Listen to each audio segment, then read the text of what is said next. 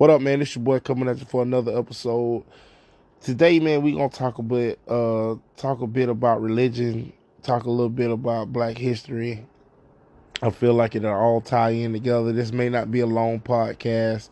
I ain't gonna try to drag it out. Um, say what I gotta say and be done with it. I've had multiple conversations um, over Facebook about the memes and the posts that are posted about black folk being forced into Christianity from slavery. That is not true. Um, common sense will tell you that Christianity started over in the Middle East. It started in Africa. Jesus was from Jerusalem, um, born in Bethlehem. Uh, you know, all of those places are in the Middle East and I, I'm pretty sure Jerusalem is in Africa. So there's no way that the Europeans who weren't even from from from my mindset of history wasn't even settlers yet. Um, everything derived from Africa. Adam and Eve from Africa. You know, the bloodline of humanity starts in Africa. So there is no way that Jesus was white. And I feel like I got to say that because I think that's where a lot of this comes from. I feel like a lot of people feel like, well, they got Jesus being white. Ain't no way Jesus white, man. That's how you know it was forced. No. How? If you read your Bible, your Bible will tell you Jesus was a black man. If you read your Bible, your Bible will tell you that everything that pretty much took place in the Bible was in Africa. So that means that Christianity itself started in Africa. And Christianity grew, it outgrew a lot of other religions. Now, there are there were and still are multiple religions out there and belief systems out there. But Christianity still today is the largest religion known to man. And I feel like people get sideswiped by, you know, the crooked preachers and, and the crooked teachers, the crooked uh, uh, prophets and things of that nature. And, you know, they see the preachers with the, the, the multi-million dollar facilities and jets and and cars and houses and you feel like Christianity has been corrupt and I will not disagree with you. But in your Bible, it tells you you got to have a relationship with God for yourself. If you have that relationship with God for yourself, you don't have to worry about what somebody else is doing. Discernment will give you the church to attend. Discernment will give you the preacher to sit up under and listen to from Sunday to Sunday. You don't have to worry about none of that. That ain't for us to do. That's why God specifies build your relationship upon me. Meaning have your own relationship with him. Because if you do that, you ain't got to worry about nothing else or nobody else. And no, that's not an excuse for you not to go to church. Because Jesus, God wants us to worship with our brethren. Because where two or three are gathered in my name, y'all know the verse. You get what I'm saying? So you you got to go fellowship, and and there there are power in numbers. You know you can't. Um, the best way I can describe it to you is that you can't get through this life without help. You can't get through this life without a support system. And even though that support system may change from time to time, you may have to sub some people out, you know, replace some people we're all a brotherhood. We're all a family. Not a brotherhood, but we're a family. You know what I mean? Um, I, will be the first to tell you that I'm I'm nowhere near a perfect Christian. I curse, I spit, you know, whatever however you want to say it. You know, I, I I'm not perfect, but I do have a relationship with God. And I do have a relationship with my Lord and Savior. So there are things that I may not be able to accommodate you with all the time, or you know, but I, am pretty sure I can help you in in certain ways. You know, I can give you encouragement. You know, um, if I got money, you need help, I can help you in that. It, it's just different things we can do to help each other to survive life.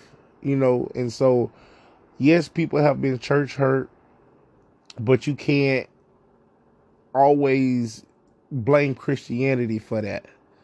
Yes, there are certain Christians out there that aren't the best Christians.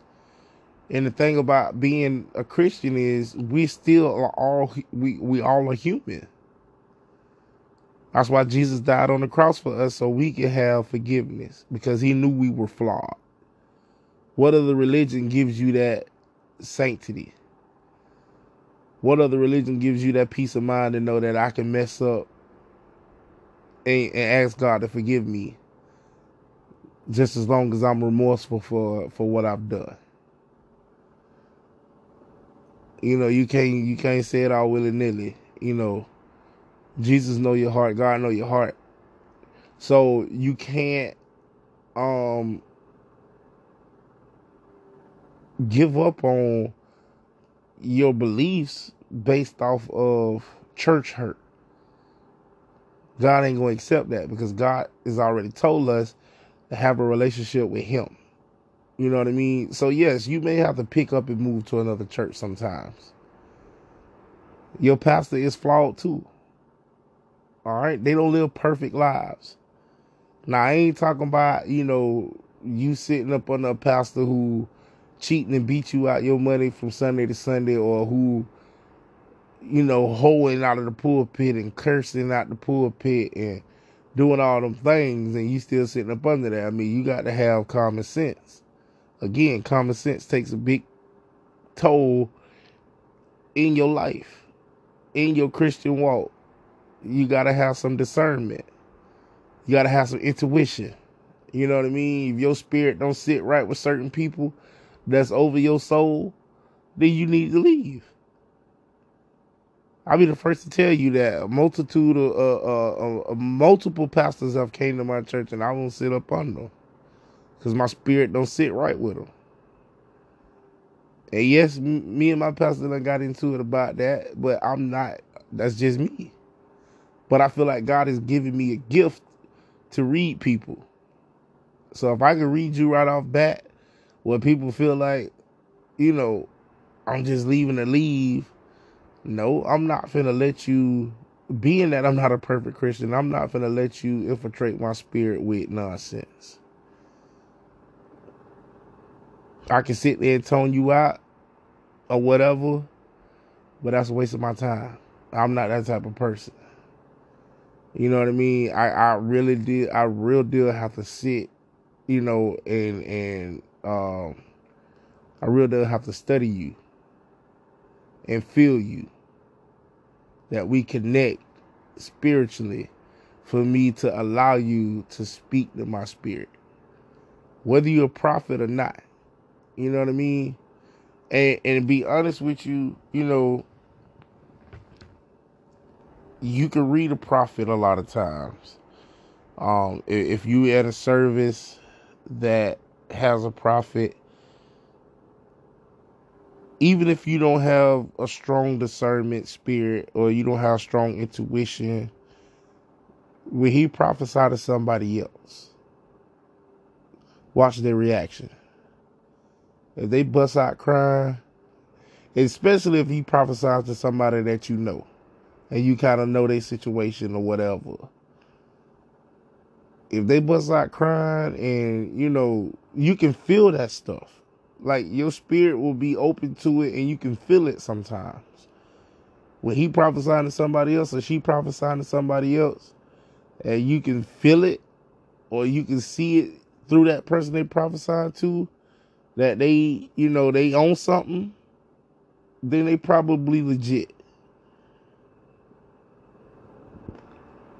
I mean, there's no way that somebody can get on social media before church and read the whole church and then come and prophesy to you because you don't posted a bunch of stuff on Facebook.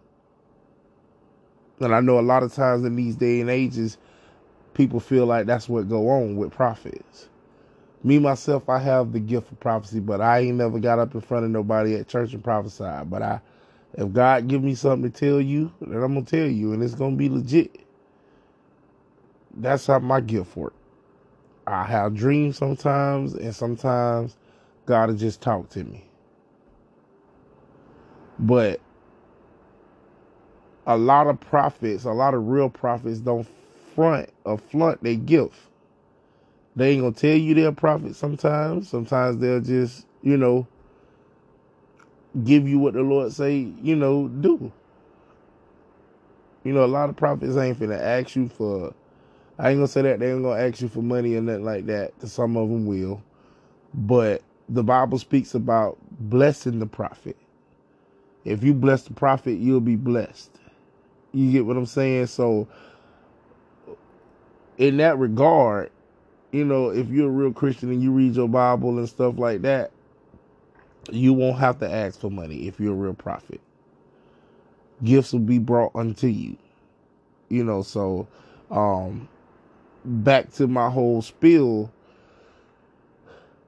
Jesus was a prophet and Jesus didn't have to ask for money. Jesus didn't have to ask for food. He didn't have to worry about where his next meal was coming from. People brought gifts unto him. And so all of his disciples, you know, if you're wondering how Christianity spread so fast, the miracles that Jesus did, the teachings that he did, you know, his disciples did the same things. He gave them the ability to do the same thing. So a lot of them went all throughout the country in the continent of Africa, got multiple, you know, preached to a multitude of people and word spread. And that's how Christianity got so big. So there's no there's no way. There's no way there is no way the Europeans forced us into slavery. Christianity was alive and well hundreds of hundreds and hundreds of years before the slave trade with America and Europeans even started. So there's no way that they forced us into slavery, uh, forced us into Christianity. We probably forced them into Christianity. They they stole it from or, or, or you know got it from us. We didn't get it from them. You know, so don't take it because the you know the Bible was you know the King James version come from Europe or whatever that they forced that on us. No, not so. They just translated the Bible that we had in Africa into an Americanized or Europeanized version of their Bible. And there's nothing in that Bible that is a lie. There's nothing in the, in the American version that's a lie. Everything is is legit. Everything is legit. You know what I mean? It's just how they portrayed certain things out of the Bible to make you seem as though you know, it's Americanized. I know all the movies that we see that, you know, is Bible related, got a white Jesus and white people all over it. That ain't real. Okay? That's called propaganda. A lot of y'all watch these Hollywood movies about true stories, and half of that crap ain't even true. So they're not going to stop at the Bible. If we want change, we got to make changes, black folk. The, the, the black producers and writers and you know movie makers gotta legit make a, a black version of what it really is. That's how it goes. All right, nobody over. I, I, King David couldn't have been white. Uh, none of the prophets could have been white. A lot of the kings had to be black. Um, a lot of people, you know, a lot of them. Pretty much everybody over there had to be black. Now, I ain't gonna say that you didn't have some fair skinned people over there, but they wasn't pale, you know. They in hotter heat than we in over here in Florida.